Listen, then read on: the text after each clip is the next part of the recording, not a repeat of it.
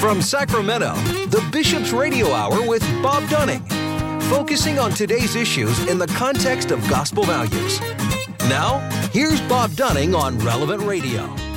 That's me. Welcome to you on this beautiful day the Lord has made. Appreciate you all being with us on the Bishop's Radio Hour as we launch our 23rd year on the air. Much appreciated to everybody who has uh, helped us along the way, especially you, our listeners, and some of the great guests we've had. Uh, indeed, this is the day the Lord has made. Let us rejoice and be glad in it. And we are glad to welcome in Dr. Crystal Leroy, who is the president of Christian Brothers High School right here in Sacramento.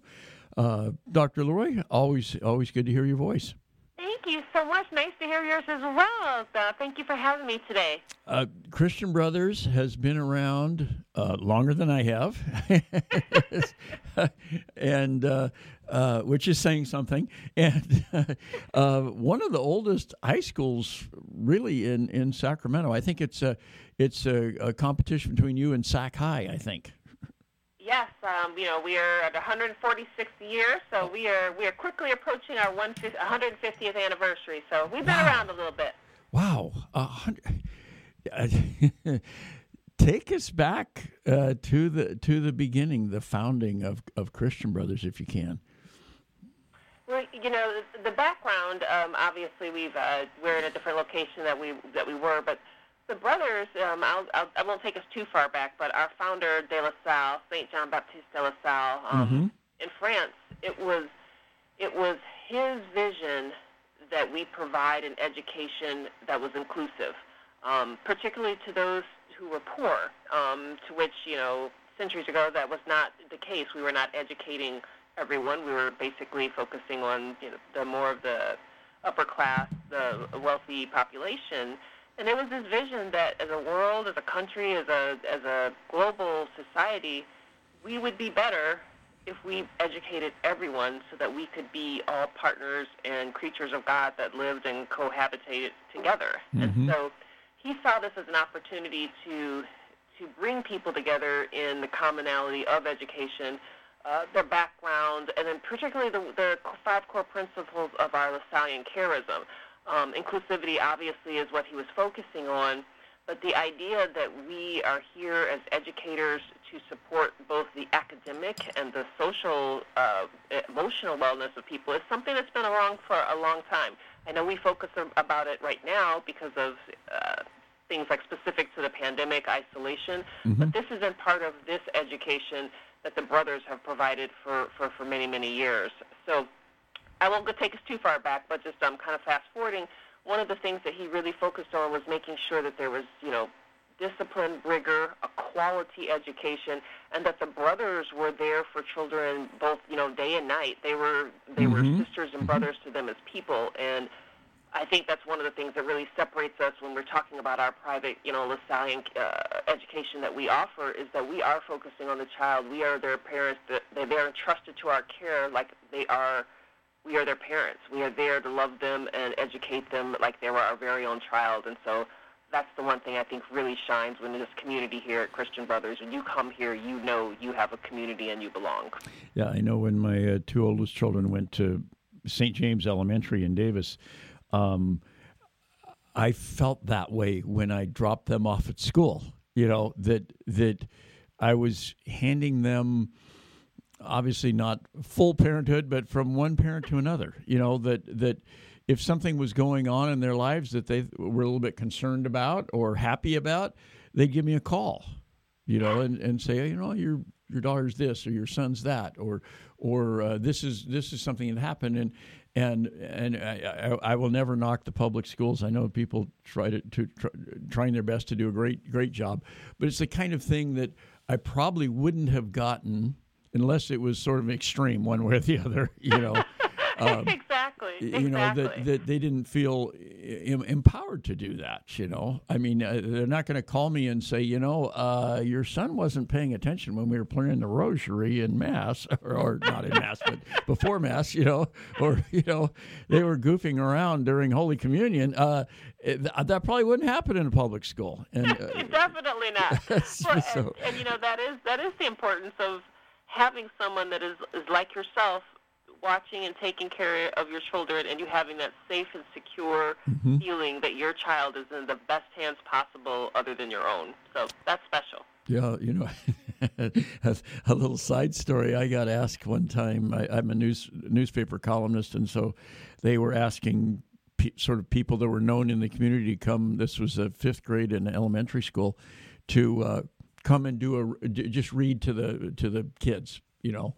And so I said, sure. So I, I show up at uh, actually my old elementary school uh, and uh, um, reading to the fifth graders. And they said, Did you bring a book with you, Mr. Dunning? And I said, Oh, no, I didn't. And then they pointed me to the library, uh, you know, the shelf in the school, and said, uh, uh, Well, why don't you just pick one off the shelf here? And I, I see what it says The Life and Times of Cesar Chavez. Ah, And I said, "Oh, okay." And I pick it up, open it up. This is this is the Holy Spirit at work. it shows him kneeling in church, and the first paragraph says Cesar Chavez was a daily communicant in the Catholic Church. how perfect.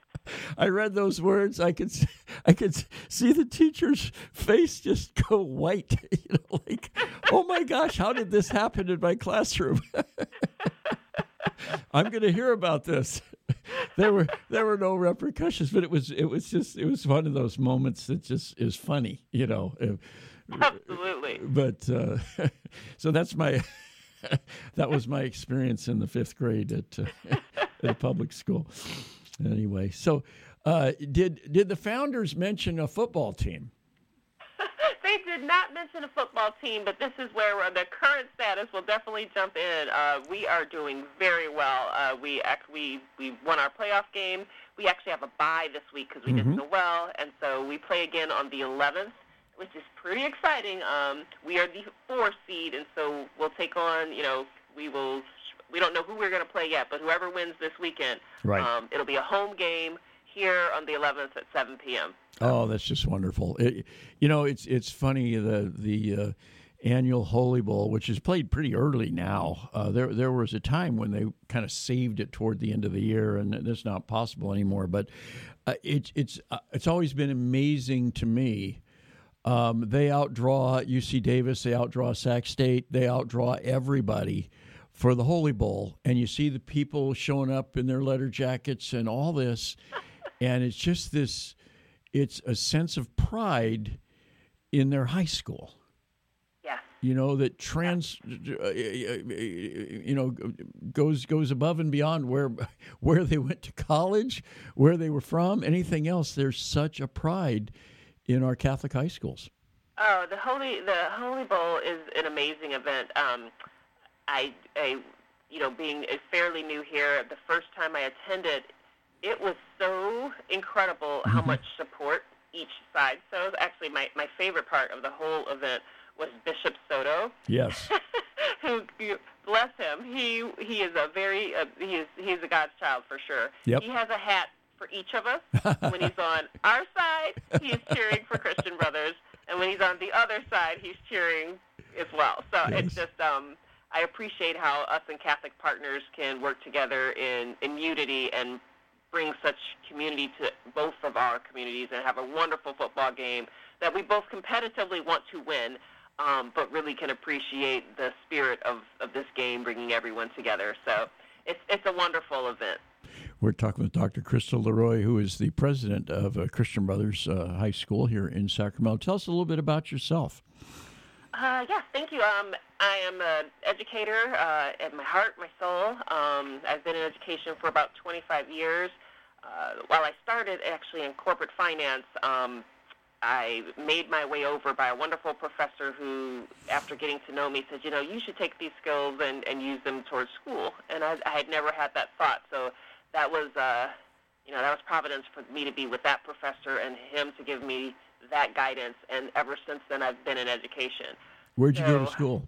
it's just um you know it's something my my dissertation in particular is on access and education and so that's why christian brothers really resonated with me because that's the mission of christian brothers is to support uh, or provide a quality education particularly to the poor. So i'm in the right place. I'm the vo- serving in the vocation that i think is couldn't have been better planned for me so i'm I'm quite happy in the way that I'm able to be an extension of God and and educate kids while also educating their spirits, their minds, their their bodies. It's a it's a wonderful opportunity, and I'm I'm humbled and privileged. Uh, where did where did you where did you go undergrad and where did you get your doctorate? Uh, my undergrad uh, is in international relations at Northwestern University, and my uh, upper uh, graduate uh, degree is from Loyola University in Chicago, and it's in uh, social uh, administration and educational leadership. Do you know Sister Jean? I don't know her personally, but she's a star in my mind. She Isn't is she? amazing. I it was she was an incredible part of that basketball run. I mean, just just having her as the inspiration is just a whole nother aspect of the game that you never would have appreciated unless those two things were together. Sister Jean and the Loyola basketball team. It, it was an amazing combination. She was just as much a star, if not a bigger star, than every team, every kid on that team. Yeah, you know, it was it was so wonderful. It was so heartening to see uh, in in in the strangest of ways a real bright light sh- shining on the Catholic Church, on the education you would get at Loyola Chicago, um, the Ramblers. I, I remember years and years and years ago when Cincinnati and the Big O were the were the, that was they were the the, the big shots in college basketball, and they were going for their third straight. And who knocked them off in the championship game? But Loyola Chicago, who at that time I was a little kid, I hadn't I didn't hadn't even heard of them, you know. And I go, wow, You and many others. yeah, yeah. So that's that's uh, yeah that's a, that's a great story, and uh, God bless her. That that was so much fun to see that run. I think the whole country was rooting, and who knows how many conversions came about. Somebody looking and saying, "I want to be like her." Oh, for for sure. I mean, I I I really do think Sister Jean put you know Loyola Chicago on the map. Like because no one no one was not I won't say no one. Let me rephrase. She gave a new inspiration to what that university could bring both in Catholicism and as an academic institution that would not have been promoted in the way that it would have if we hadn't have been a prominent football uh, basketball team that year. So uh, I know. my- I know. My own mother uh, was grew up Lutheran in North Dakota, which is state law, and uh, you know she she went to Catholic nursing school in Bismarck, and she converted. And she said those nuns that were teaching me, they she said they didn't try to convert me. She said they just led by example. She said uh, they had something and I wanted it. You know, Yeah, and I mean that's really you know we um, you know we, we obviously because we're providing access to quality education we're we everyone here is not Catholic, Mhm. um, and so although there you know has been you know some decline in Catholicism, I was excited that our Catholicism actually rose from last year to this year hmm um, and that was where you know it's amazing. And when when I speak to some of the faculty and staff and the students in particular, we have one student that I've been going to mass with all morning last year, and she never she didn't take communion, and she this particular year, the first mass of the year, she took communion, and she was so proud.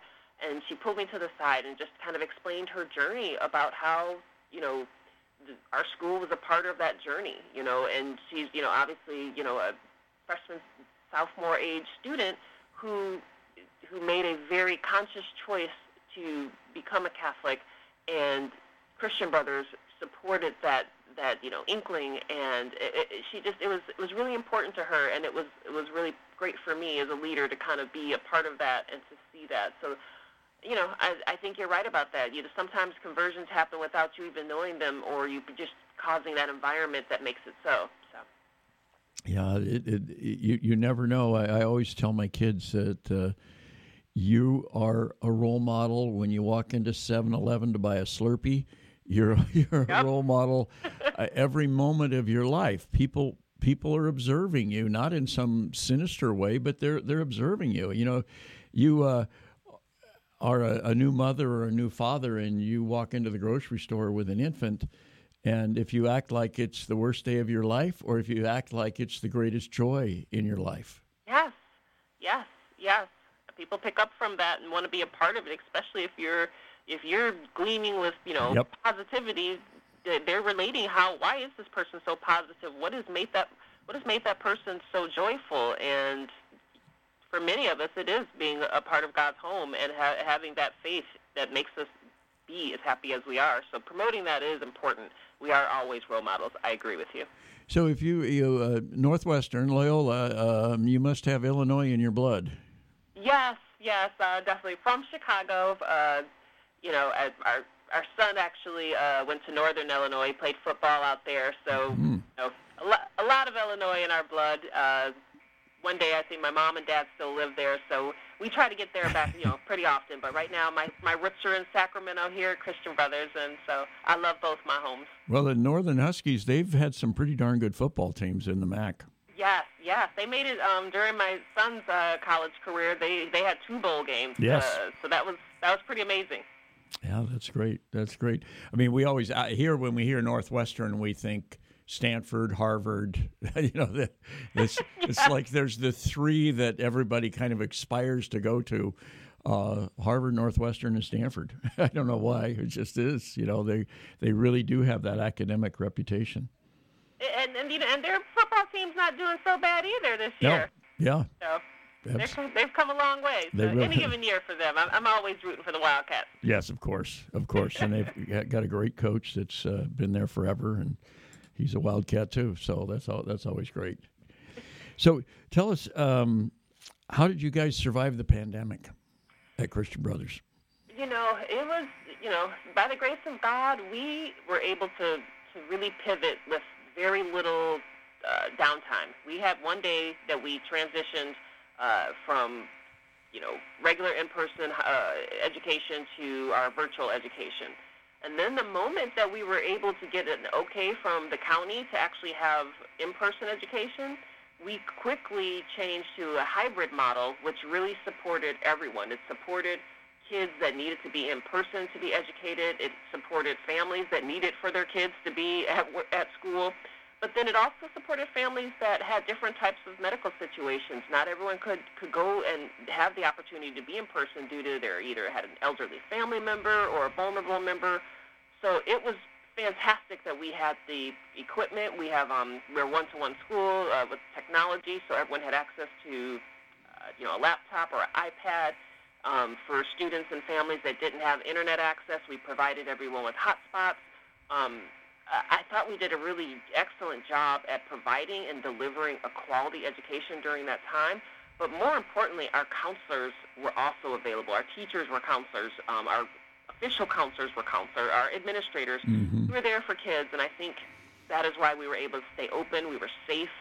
We were able to provide education, and families have extended their gratitude. They still do to this day on how different from other schools that they were aware of. They thought we really exceeded expectations, and I feel like we've done that as well. So. Yeah, and uh, every, everything I've heard uh, from talking to uh, principals of some of the elementary schools as well is is all the teachers they saw it as mission. You know, this was. Uh, it didn't matter how much extra work it was, how much harder it was, how different it was from kind of what they signed up for. Yes. This was their mission to educate those kids and take care of those kids. Yes, yes.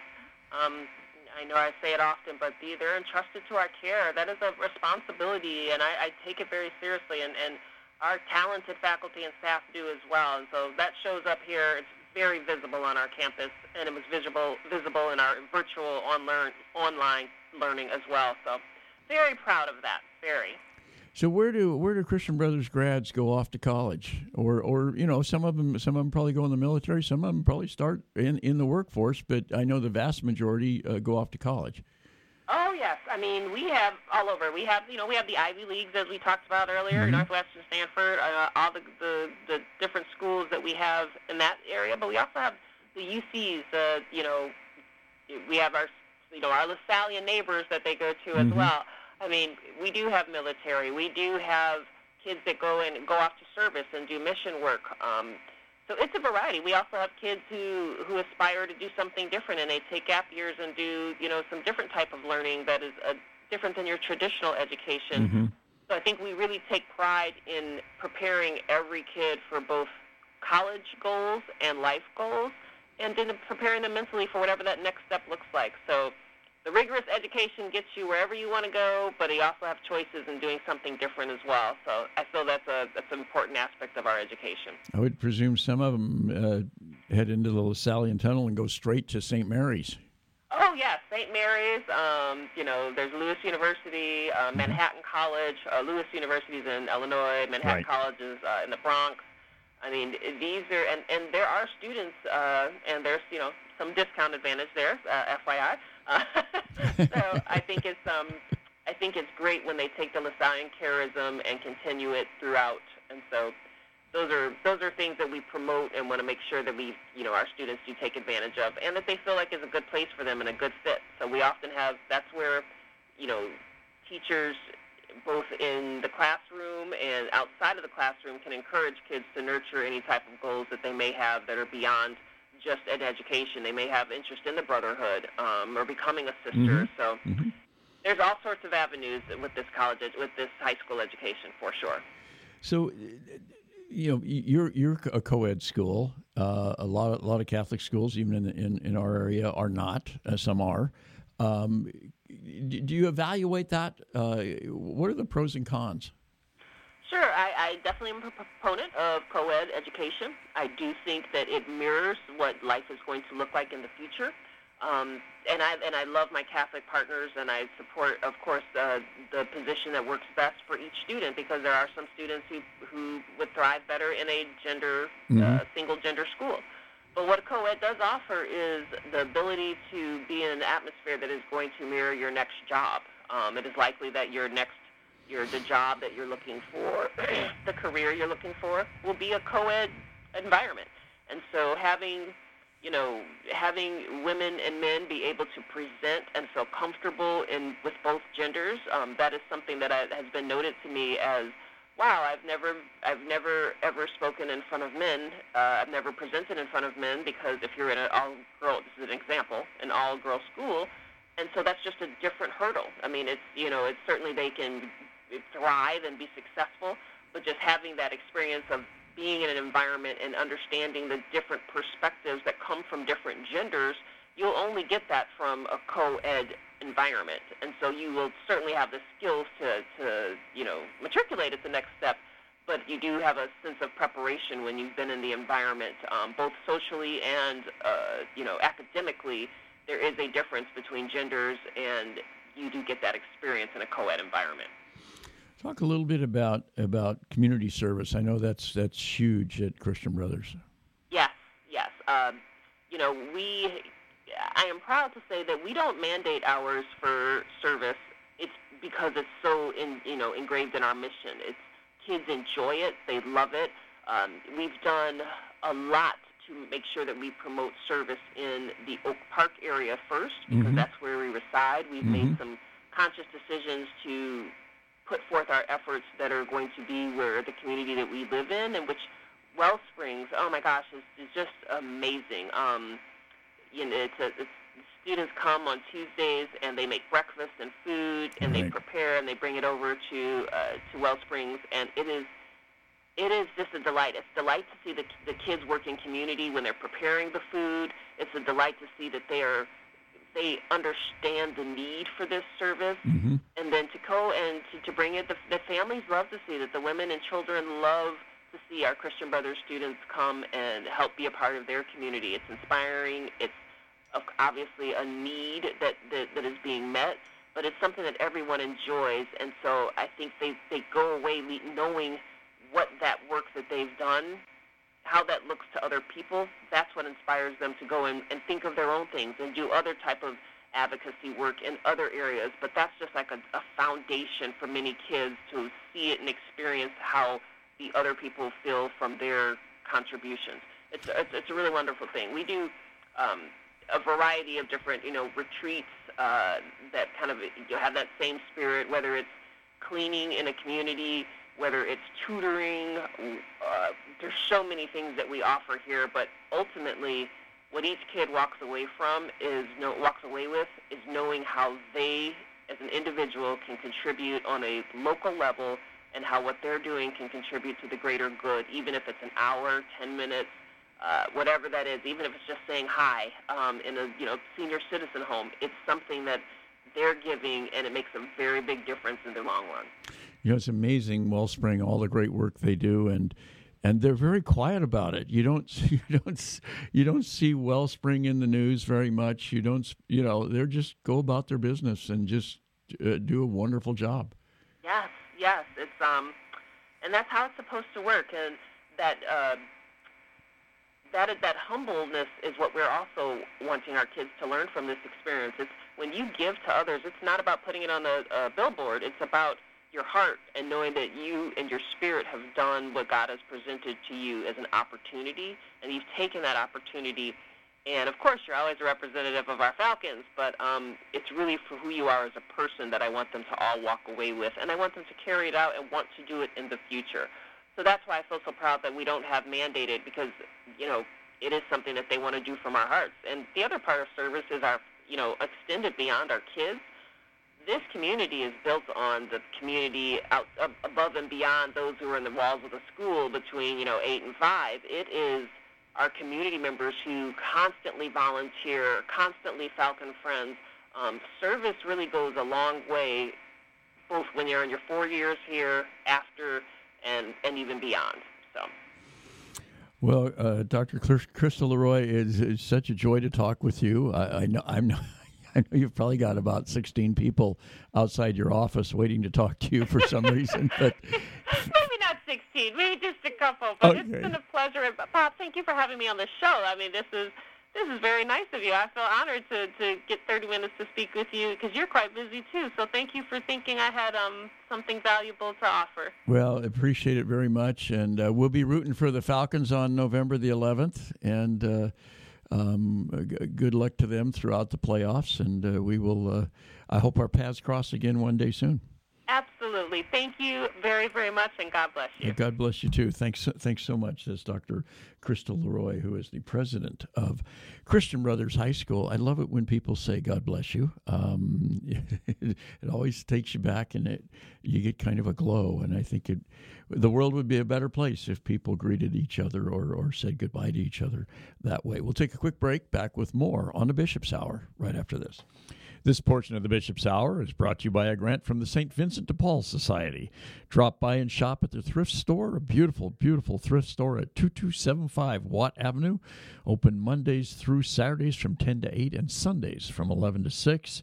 They also accept donations at the store donations of furniture, appliances, clothing, books, everyday household items. Your donations help to fund the many projects of the St. Vincent de Paul Society throughout the Diocese of Sacramento.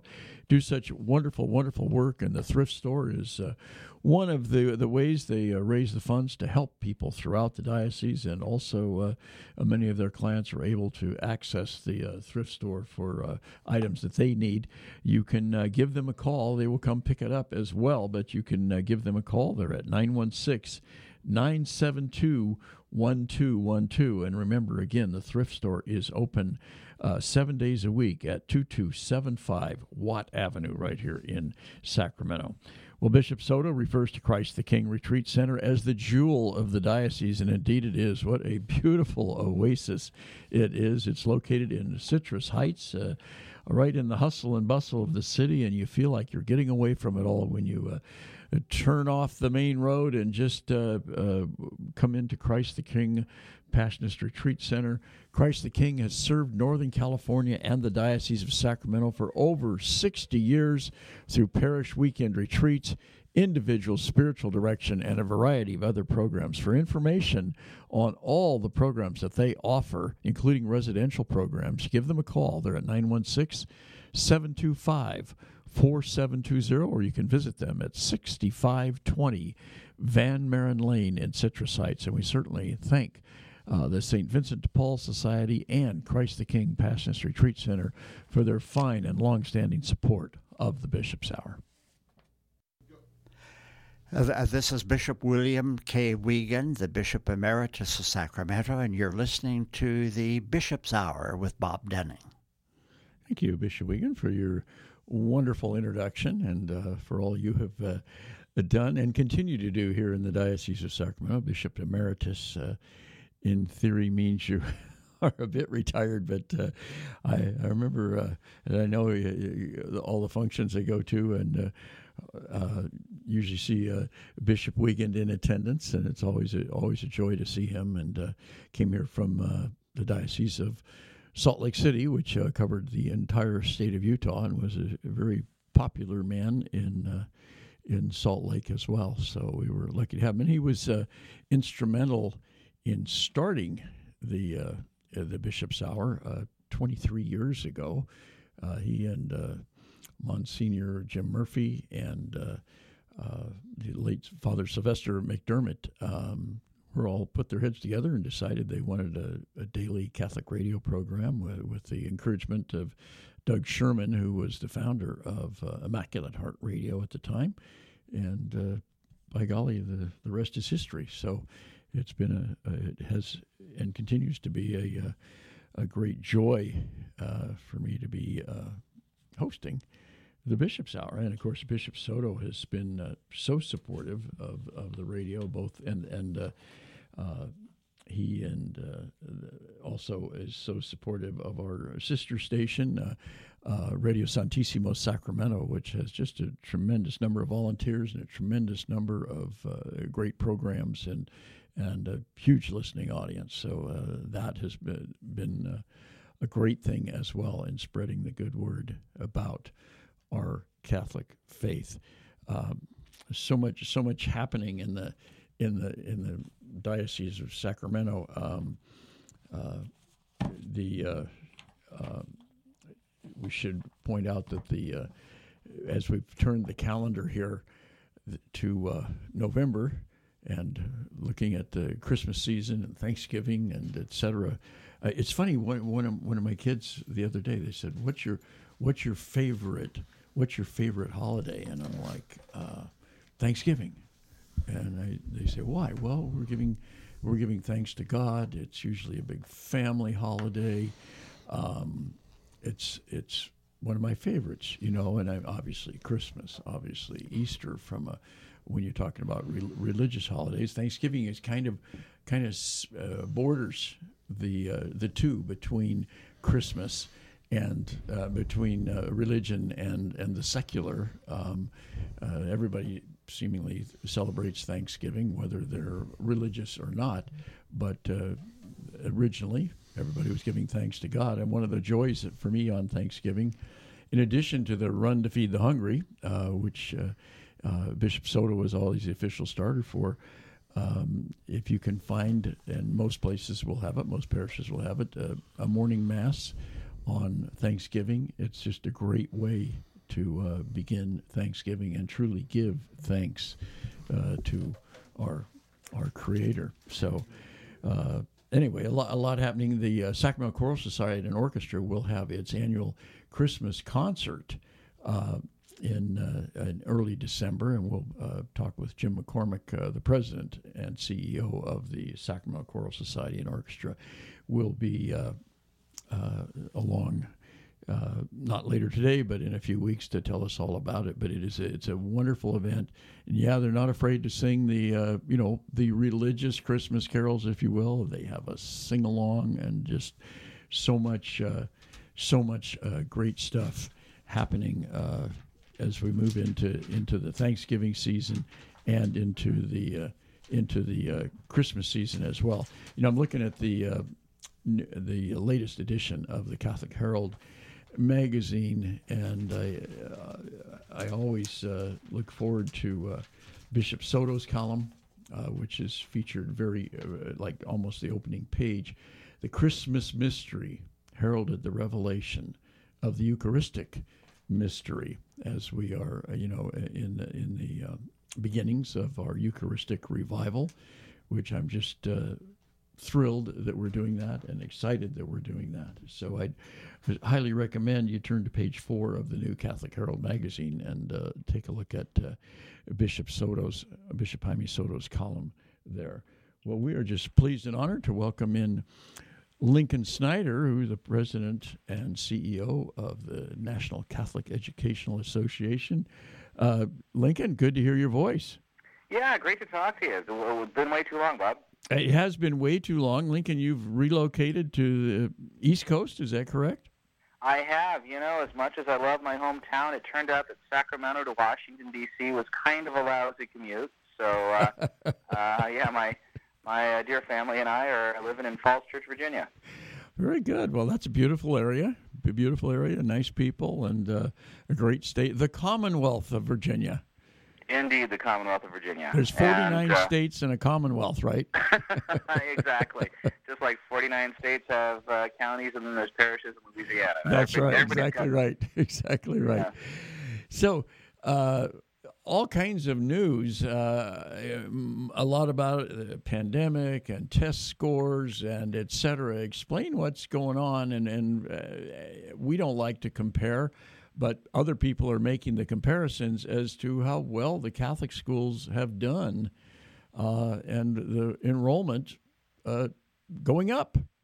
Yeah, so we had a big announcement last week with. Uh, um, the the U.S. Department of Education has their uh, their report that's called the Nations Report Card, or the mm-hmm. NAEP, and your your uh, listeners can Google that if they're curious. But uh, Catholic schools uh, performed very well on that assessment, um, so it was actually kind of neat. I was at the National Press Club, which is uh, you know neat old building in in Washington D.C., and was there for the live rollout of uh, of the test results from the U.S. Department of Education, and our Catholic schools were uh, essentially the top performers in the nation for uh, for academic outcomes uh, over the COVID period.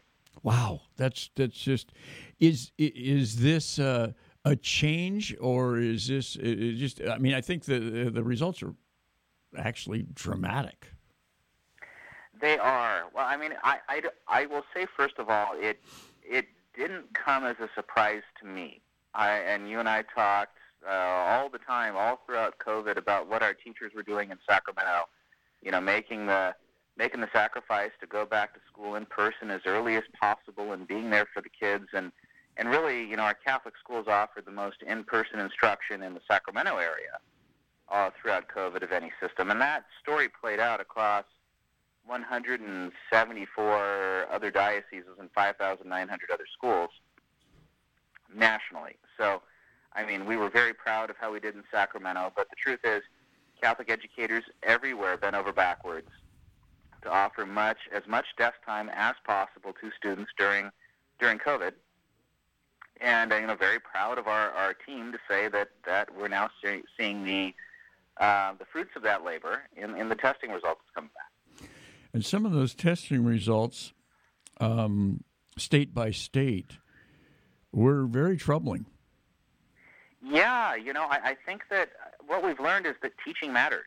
You know, and when you're not in front of kids, yep. they don't learn as much. And um, you know, we know that that, and, and this is not to assign blame to any one person. We know that that every system faced, um, you know, health concerns and political challenges and and uh, collective bargaining issues and all sorts of reasons that that um, you know made it difficult for a lot of folks to come back in person but teaching matters. And uh, you know, for us as a Catholic system, well over 93% of our schools were in person last year, at the earliest possible date.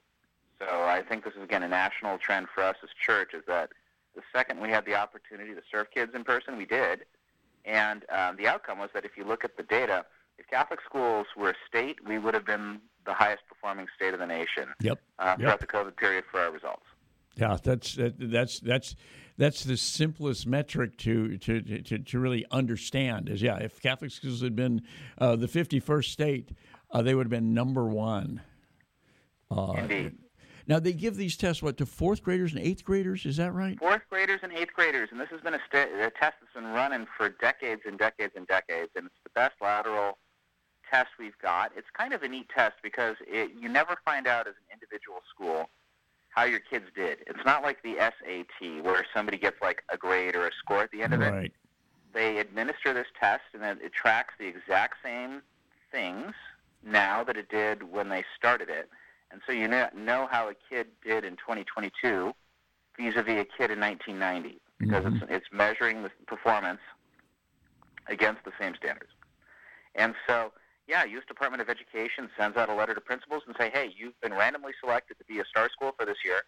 We're going to show them the show. They bring the computers, they bring you know, they bring the, the, the test givers, everything. So as a, as a teacher, sorry, rather as a principal, rather, you say, okay, yeah, come in and test my kids. They show up, they bring everything, they run the test. It takes two hours, they leave, and then um, months later, you get this uh, you get this study uh, explaining how different states and different systems did. Can we, uh, as you look at the state data as as an educator? Can, you can you draw any? I, I, you know, I tried to connect the dots, and uh, you know, I saw states that surprised me that were high, and states surprised me that were low. Not not that they were high; they were higher than uh, compare, sure. by comparison. Nobody was high other than the Catholic schools. well, you know that's a great question, and people do play that game uh, of trying to figure out how you did. You know, it's not the only test that out is out there. So we have friends at companies like Renaissance, for example, that Sacramento uses um, that to, to do formative assessment. Um, and so you, you can look at the, the different data sets and say, okay, well, we did, did this well on this test, and we did this well on that test, and you can say, okay, how much time were kids in, in school? When did they come back? Um, you know, some places that didn't have as much desk time, like uh, LA City Unified, did comparatively well on this test. And so, mm-hmm. so like, so you look at all the big public school districts, LA City Unified, and you know, God, God bless LA City Unified for that outcome. Um, you know, that's uh, it appears, according to the data, they serve kids well despite all the challenges they had with coming back in class instruction. So, yeah, so everybody's very interested to to see um, to see what uh, what's behind the numbers. Yeah, and I guess when I talk about connecting the dots, uh, does and are people looking at you know amount spent per child uh, statewide, that kind of things, or or uh, how, how do you evaluate that data, whether whether you were one of the higher performing or lower performing states? Yeah, a lot of it is deductive, where you'd say, okay, well, we did this well and not that well. So, how much desk time did we have? When did we come back to school? How much money did we have per pupil? How were we spending the money? Um, you know, so like LA, um, LA, for example, said, well, we spent X number of dollars on doing uh, after-school tutoring for kids in English and math, and so we think that's part of the reason we did well. For example, so um, the the U.S. Department of Education is actually very friendly. They've got data scientists, and they're just as curious as we are as to okay, why did we do so well? And so um, you know they've dumped this big data set uh, and uh, we'll be having that very conversation for the next two years until the next test to come up with our best hypotheses as to why we did well. Um, but at the end of the day, we know for Catholic schools that you know our teachers were in person. Most importantly, you know, it, one of the things we know from studies, it's not just the desk time. When you show a kid that you're really invested in them mm-hmm. as an mm-hmm. individual and how they do, they respond to that love and they put more into their learning. And so part of the reason that Catholic schools have always done well is we know that that, that mission approach that you know we work really hard to cultivate as, as church um, does have an effect on how well kids learn, all other things aside. So you have all these different effects. Uh, and uh, yeah, well, I, I, we're in conversation right, right now with our friends over at the Department of Education to um, to study that and say, okay, we think we may have done better because of this. What what do you think the data tells us? Wow, that's yeah. That that I'm sure over there they're going. Okay, you guys, you guys have the magic potion here, and you know I heard it in in all the times, Lincoln, that I would uh, talk to. Uh, whether they're principals or presidents at our Catholic high schools or principals at our elementary schools, uh, they said what, what really got them through that pandemic was a sense of mission on the part of the faculty and and the, and the students and the parents, uh, all kind of together on the same team uh, through difficult times. Uh, and uh, you weren't having faculty members saying, "Well, you know, I didn't sign up for double duty here, or I didn't sign up for, you know, teaching remotely," which which happened early on. Uh, you know, I didn't sign up for all this extra stuff. And nobody said that. It was like I signed up to educate these kids, the whole kid, you know, uh, not just, you know, uh, not just their mind, but, but everything. And And as a result of that, it's, it's just what you say. The the results are astounding. Yeah, you know, we're, it was the, the pandemic was stressful for everybody, and and um, you know we, we didn't really know. We we had our best scientific hypotheses again to okay, well if we do this then that'll help, or do that that won't help. But you know, I, I, the Catholic system chose to be all in for being in person as much as possible, and I mean, we're very proud to say that we offered in-person instruction. Our kids did not get sick. We did not have fatalities. Um, so a lot of the worst fears were mitigated through very hard work. It wasn't coincidence. I mean, you recall we were masked up and doing screenings, and I mean, everybody just bent over backward to get kids back into school and keep them there. But um, you know, the outcome is that our uh, students performed. Uh, performed really well. Like I said, we're very proud of the fact that that um, you know we we did off, go that extra mile, and, and I think that's showing up in the numbers. Yeah, Not that we don't have our work cut out for us, and so I, I do want to talk a little bit about areas where everybody still needs to grow. But you know, all in all, we, we see that our kids did benefit from being in Catholic schools. Yeah, you, you, it wasn't you weren't defying local authorities or health uh, guidance or anything else. You were strictly following it, but doing what you could within that framework. And well, sure, absolutely. Governor Newsom and, and the California Department of Public Health came out and said, if you do the following seven things, you're going to be able to mitigate the spread of COVID in schools and operate in class successfully. So we did them, and it worked. So we were not we were not going counter to the health authorities. Right. If anything, we were following every single suggestion. But because of that, we were the system that was back in school. It's kind of this ironic thing that you know actually we were the rules followers, right? And it turned out it was pretty good, sound scientific advice. I mean, I know we debated, debated a lot of things around the edges, and different things were controversial, but at the end of the day, they said, here's a list of seven things, do all these, and you'll be safe, and we did it, and now that we didn't have, you know, quarantines and surprises and things, but, you know, nobody died on our watch, kids stayed in class, um, you know, the, the outcomes were, were positive. Yeah, let's talk about what you were just saying about uh, other areas where, you know, you, you are concerned about. Yeah, you know, I, I think that it's a proud moment as, as Catholic schools. You know, I, I'm, I'm fearful as an American for this generation. Everybody's behind a little bit. Even for us, eighth grade scores in math are not what we'd like them to be. You know, and, and you think about when you get into eighth grade in mathematics, you're having to learn things like algebra, for example, mm-hmm. and and um, it's not at e- not as easy to t- teach at home or or via Zoom, and um, you know, and desk time matters.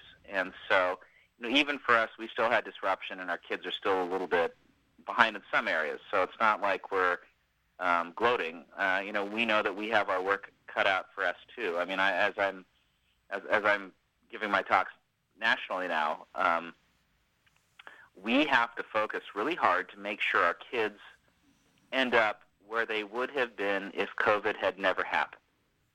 And so that's going to be a heavy lift because COVID affected everybody, not just uh, academically, but also emotionally. Mm-hmm.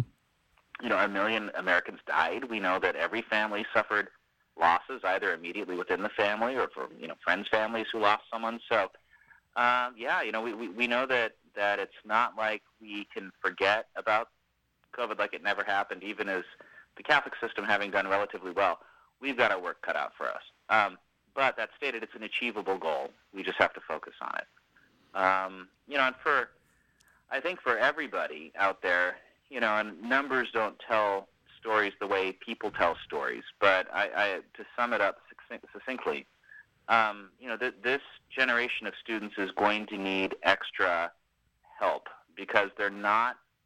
I mean, and I mean nationally. I'm not talking about Catholic schools now, but but schools nationally. Mm-hmm. You see some groups of kids not recovering or having fallen so far behind that it's going to be very challenging for them to recover, or they're already well into high school and they don't have time to recover. Mm-hmm. So, I mean, I really do feel that, that the top issue for education is making sure, okay, what, what can we do to help American students nationally at all levels, all demographics, all kind of schools, to make sure that we don't end up with like a lost generation of kids who are all graduating from high school and then college behind. Uh, you know, we, we I think we owe it to them to to really make this the top goal, getting them accelerated through these problems. So. Yeah, that's that's the question I had. Is uh, I was looking at all this statewide data, almost like I was looking at football scores or something, you know, and and it says, "Oh, this this state, uh, the math proficiency was only 34 percent of where they should be," mm-hmm. and I'm going, "Okay, so that's troubling, and yeah, we're blaming the pandemic and et cetera, but what can we do for those students that are so unproficient in math? What what what's where's the remediation for that? Sure. And so we're talking about acceleration and not remediation. Here's the difference. Remediation would be go back and reteaching a course that a kid already failed. Mm-hmm. Okay. Acceleration means that you're looking at what's essential for a kid to learn before they get to the next level. So if you think of a house, in any house, you have load-bearing walls.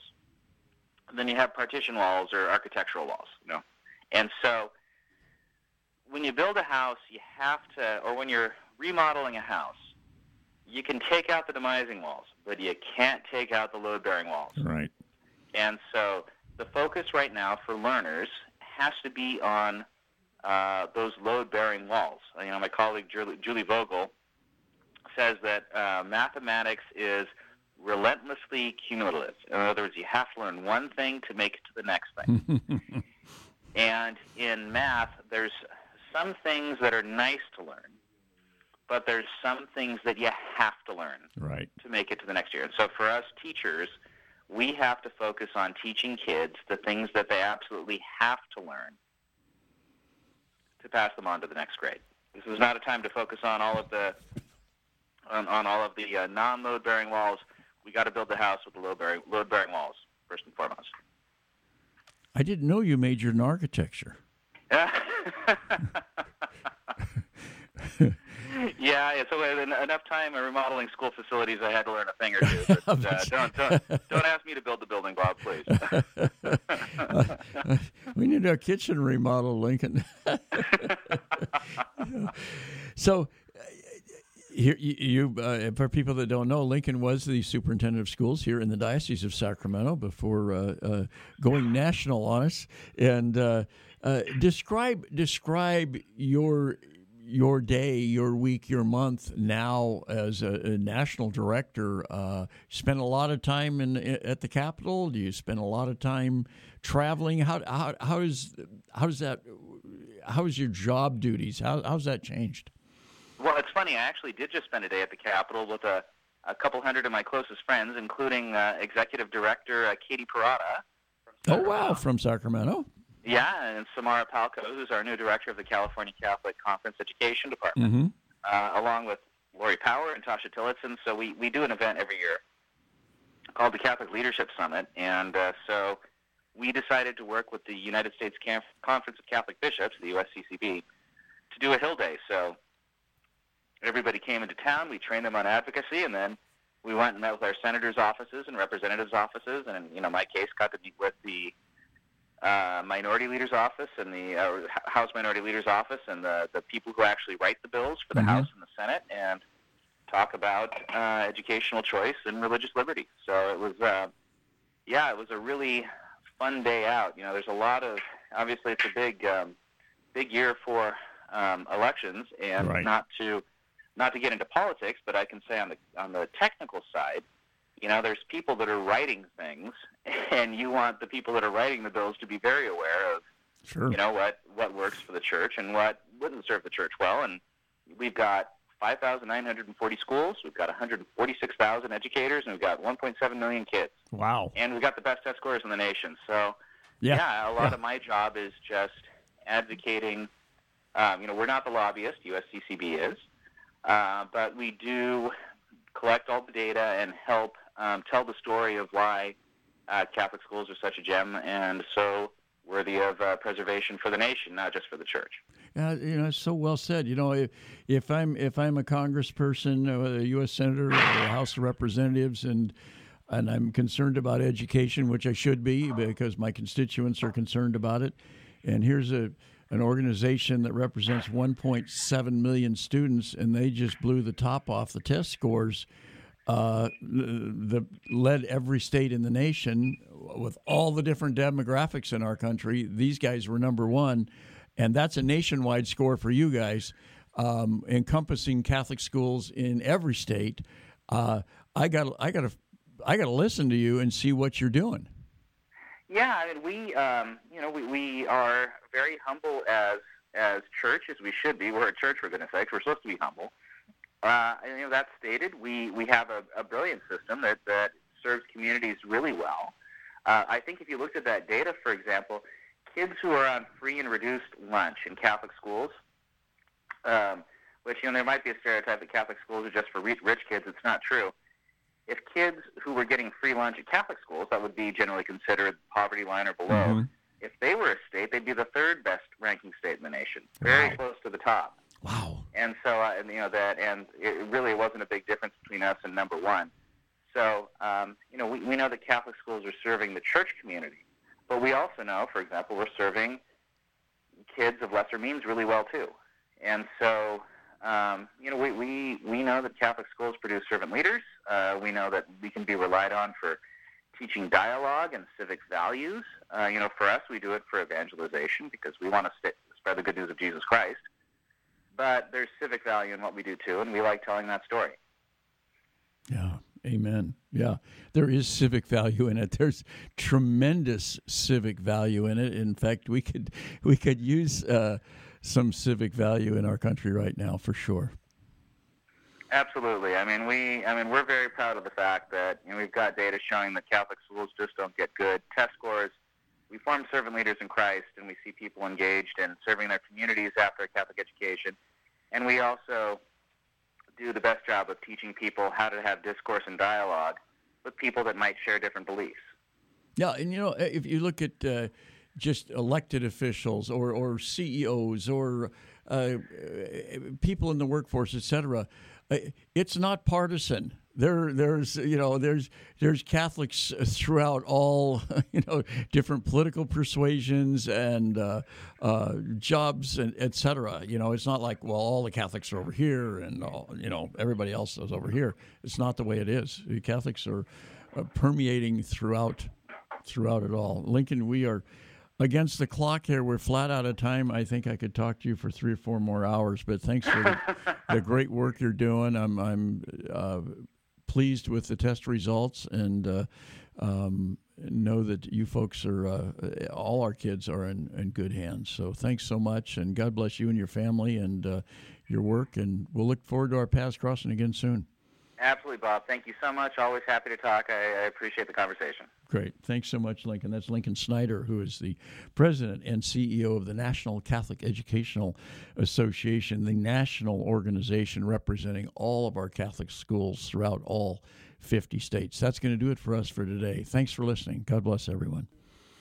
We'd like to thank all the wonderful people and organizations, uh, businesses in town uh, and throughout the Diocese of Sacramento who have provided underwriting for the Bishop's Hour. Uh, some in the last few years, some uh, have been with us for a very long time.